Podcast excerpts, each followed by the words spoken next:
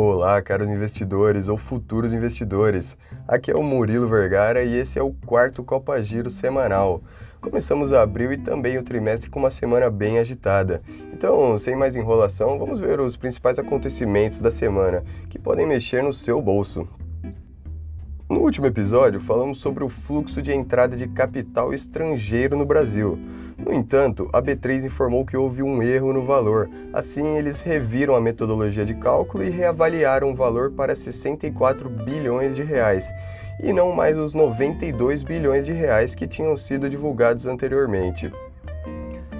A maior empresa do Brasil em valor de mercado, a Petrobras, fez parte dos holofotes, devido à indicação de nomes para a gestão da estatal.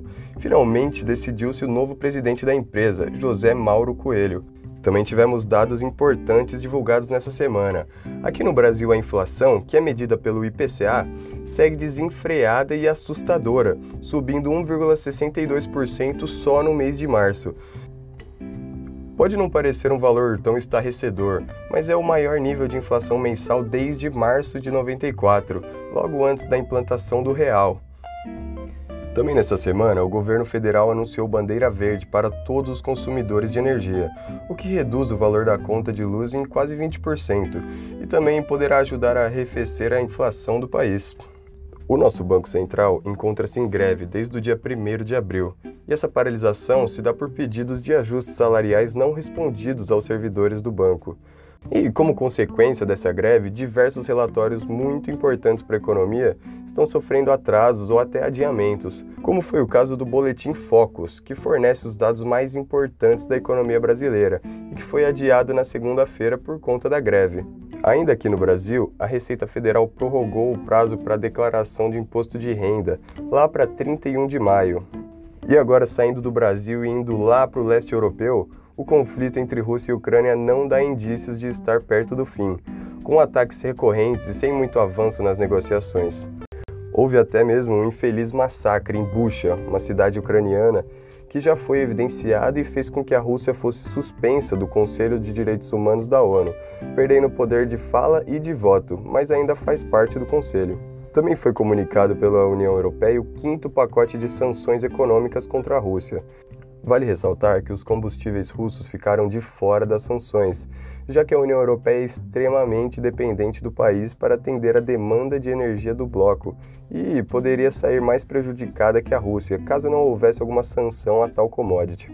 Ainda na Europa, a inflação ao produtor anual acelerou para mais de 30% em fevereiro, mantendo a expectativa de mercado. Agora vamos para mais longe ainda, lá na China, do outro lado do mundo, onde a intensificação das medidas impostas para diminuição do Covid aumentaram.